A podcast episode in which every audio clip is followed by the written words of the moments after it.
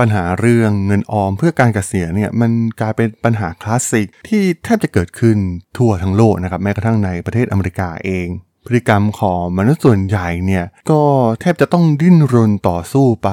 แต่ละเดือนแต่ละเดือนอยู่แล้วนะครับหลายๆคนแทบจะไม่มีเงินออมเพื่อเก็บไว้รองรับในอนาคต โดยเฉพาะในช่วงวัยเกษียณ มันก็มีหนังสือหลาย ๆ เล่มนะครับ ที่ออกมาเปิดเผยวิธีการในการออมเงิน เพื่อไว้ใช้ยามเกษียณนะครับ ทั้งหนังสือภาษาไทย หรือว่าหนังสือภาษาต่างประเทศเองพอดีผมเพิ่งได้มีโอกาส อ่านหนังสือเล่มหนึ่งนะครับแม้จะเป็นหนังสือที่ออกมาตั้งแต่ปี 2020 แต่ว่ามีเนื้อหาที่ถือว่าน่าสนใจมากหนังสือที่มีชื่อว่า Digital Retirement Replace Your Social Security Income in the Next 12 Months and Retire Early หนังสือเล่มนี้มีความน่าสนใจอย่างไรนะครับ ไปรับฟังกันได้เลยครับผม You're listening to Geek Forever podcast. Open your world with technology.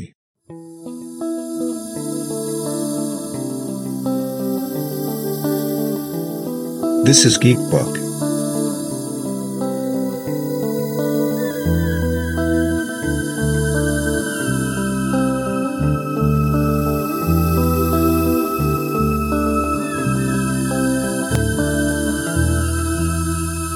Reading is magic.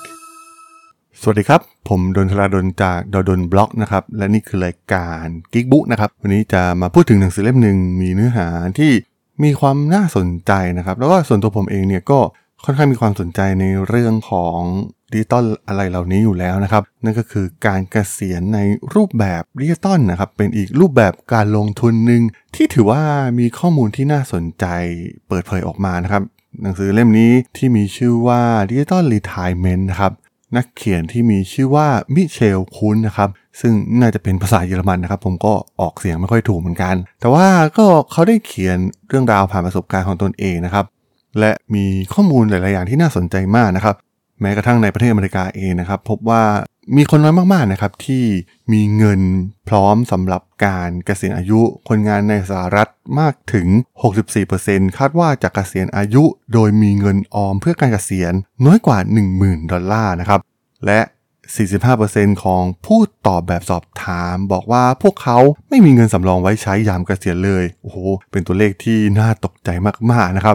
ในขณะเดียวกัน มีข้อมูลว่า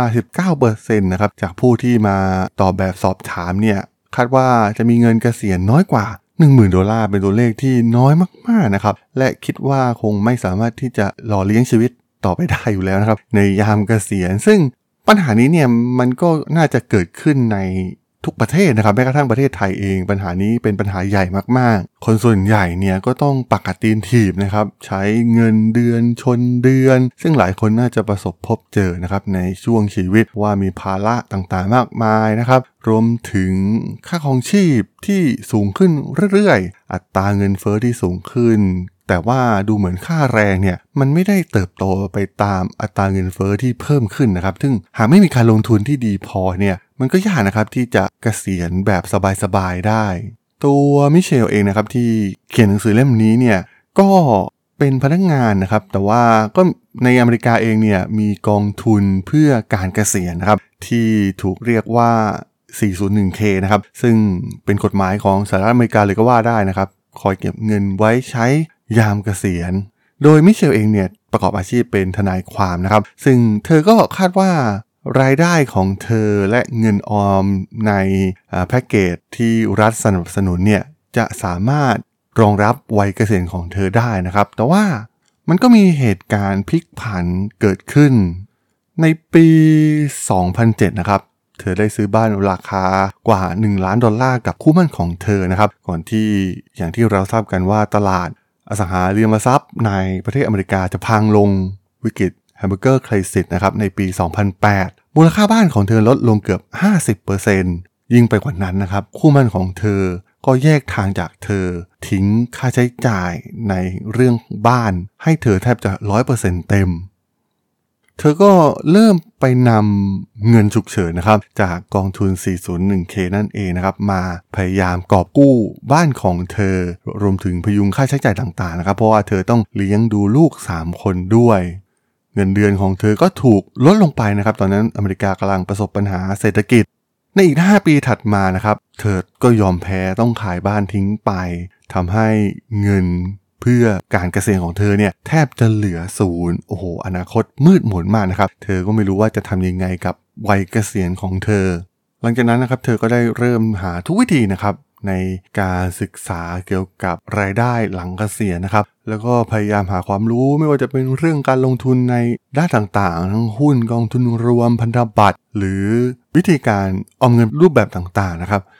ซึ่งเธอก็ค้นหาหลากหลายวิธีนะครับ จนไปเจอกับเรื่องของ Digital Property นั่นเองนะครับ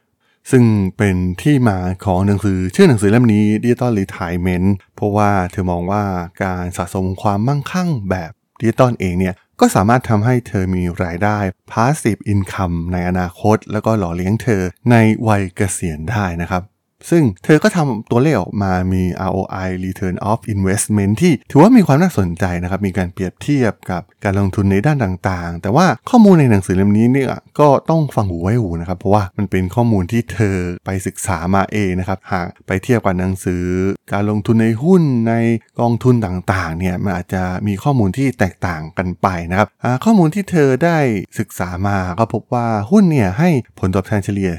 10% กองทุนรวมราวๆ 12%พันธบัตร 3%นะครับ หรือกองทุนรีดนะครับ ประมาณ 6%ต่อปี สิ่งที่เธอได้ทำกับเรื่องของดิจิตอลเองเนี่ย เป็นการเขียนหนังสือนะครับ ซึ่งก็ถือว่าเป็นอะไรที่น่าสนใจนะครับสำหรับในอเมริกานะครับ เพราะว่าอเมริกาเองเนี่ยก็มีระบบ e-book store นะครับใน Amazon เองที่เปิดให้นักเขียนทั่วไปเนี่ยสามารถส่งผลงานของตนเอง เข้าไปในแพลตฟอร์มได้นะครับ แล้วก็เป็นเป็นไฟล์ดิจิตอลอยู่แล้วนะครับ มันแทบจะไม่ต้องลงทุนเป็นอีบุ๊กนะครับพยายามเขียนมันทุกเดือน เธอเองเนี่ยก็มองว่ายิ่งสร้างหนังสือมากขึ้นเท่าไหร่นะครับ ก็จะมีรายได้แบบ passive income มากขึ้นเท่านั้น แล้วก็เมื่อนำเอาเวลาของเราที่ใช้ไปมาประกอบในสมการนี้เนี่ยจะทำให้เห็น ROI ที่ถือว่าน่าสนใจมาก ๆ นะครับ e-book เองเนี่ยสร้าง ROI ให้เธอ 240%มันเป็นตัวเลขที่ถือว่า โอ้โห เยอะมาก ๆ นะครับ แต่ก็ต้องบอกว่ามันเป็นเคสที่เกิดขึ้นกับเธอ รวมถึงมีหลาย ๆ คนนะครับที่เป็นลูกศิษย์เธอเองที่สามารถทำสิ่งเหล่านี้ได้ แต่ว่ามันก็ต้องทำหนังสือเป็นภาษาอังกฤษเพื่อเผยแพร่ใน Amazon Bookstore Kindle Store นั่นเองนะครับ หลังจากที่เธอพยายามศึกษาหลายๆ อย่างนะครับ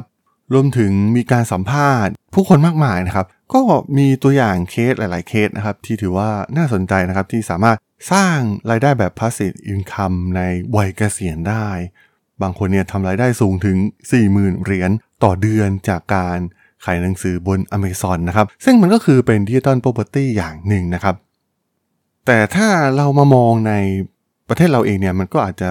ไม่ได้บูมขนาดนั้นนะครับ คนอ่านหนังสืออีบุ๊กเองก็ไม่ได้เป็นตลาดที่ใหญ่มากๆ เหมือนในอเมริกานะครับทำให้สามารถสร้าง passive income เหล่านี้ได้ แต่ว่าตอนนี้มันก็เริ่มมีอ่า ebook store อย่างในแพลตฟอร์มต่างๆ ที่เกิดขึ้นมากมายนะครับ สามารถสร้างอีบุ๊กแล้วก็ไปขายแล้วรับส่วนแบ่งได้นะครับ มันก็มีแนวคิดที่คล้ายๆกันนะครับกับที่มิเชลทำในสหรัฐอเมริกา แต่ว่าถ้าหากมองเนื้อหาในหนังสือเล่มนี้ดีๆเนี่ยมันจะเกี่ยวข้องกับ แนวคิดอะไรหลาย ๆ อย่างนะครับ เกี่ยวกับสินทรัพย์ทางด้านดิจิตอลเอง มันไม่จำเป็นต้องเป็นเพียงแค่การเขียนหนังสือนะครับ เพราะว่า มันเป็นการนำเอาความสนใจอะไรต่างๆ ของเราเนี่ยมาสร้างอะไรที่เป็นดิจิตอล property นะครับ มันทำได้หมดนะครับ มันก็คือแนวคิดที่คล้ายๆคลึงกันนะครับ มันก็มีคอร์สมากมายนะครับ ในปัจจุบันแม้ในประเทศไทยเอง การสร้างตัวตนต่างๆ บนโลกออนไลน์ สิ่งเหล่านี้ก็คือคอนเซปต์เดียวกันนะครับ นั่นก็คือดิจิตอล property การทำ YouTube การสร้าง TikTok การเปิด Instagram นะครับ สร้าง Facebook Page การเขียนบล็อก ต่างๆ นานานะครับ ทุกสิ่งทุกอย่างล้วนเป็นดิจิตอล property แทบจะทั้งสิ้นนะครับ แล้วก็ส่วนใหญ่เนี่ยดิจิตอล property เหล่านี้เนี่ยมันก็จะสร้าง passive income ให้กับเราในระยะยาวได้นะครับ มีแง่คิดหลายอย่างนะครับว่าเราควรจะโฟกัสตรงไหนนะครับ เริ่มต้นตรงไหนแล้วก็ดูว่าตลาดมีการแข่งขันสูงแค่ไหนนะครับ มันก็คล้ายๆกับการทำ YouTube การเขียนบล็อก การ ทำคอนเทนต์ต่างๆออนไลน์นะครับคล้ายๆกันนะครับเราต้องหาจุดเด่นของตนเองนะครับ วิจัยสิ่งที่มีความแตกต่างในตลาดนะครับ ที่เราสามารถที่จะแจ้งเกิดขึ้นมาได้นะครับ พยายามไปดูฟอรัมต่างๆ ดูเทรนด์ที่เกิดขึ้นนะครับ มีเครื่องมือต่างๆ มากมายในตอนนี้นะครับ Google Trend เอง หรือว่าโซเชียลมีเดียที่เป็นเทรนด์นะครับบริการฟรีนะครับ ตอนนี้สามารถไปดูได้เลยโอ้โหอะไรที่กำลังเป็นเทรนด์ในประเทศเราอยู่ ก็สามารถนำมาทำเป็นคอนเทนต์ได้นะครับ แล้วก็การสร้างแผนงานต่างๆ เพื่อผลิตสิ่งเหล่านี้ออกมาอย่างต่อเนื่องนะครับ แล้วก็ส่วนใหญ่เนี่ยต้องทำในสิ่งที่เรารักด้วยนะครับ มันถึงทำได้นานแล้วก็เราจะสนุกไปกับมัน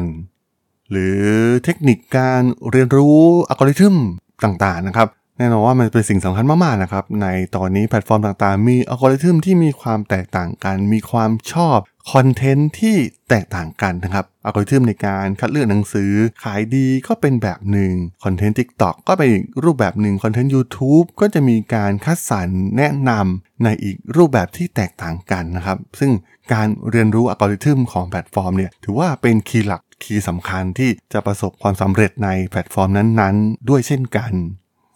สรุปทั้งหมดทั้งมวลของหนังสือเล่มนี้นะครับ ก็คือเป็นการกล่าวถึง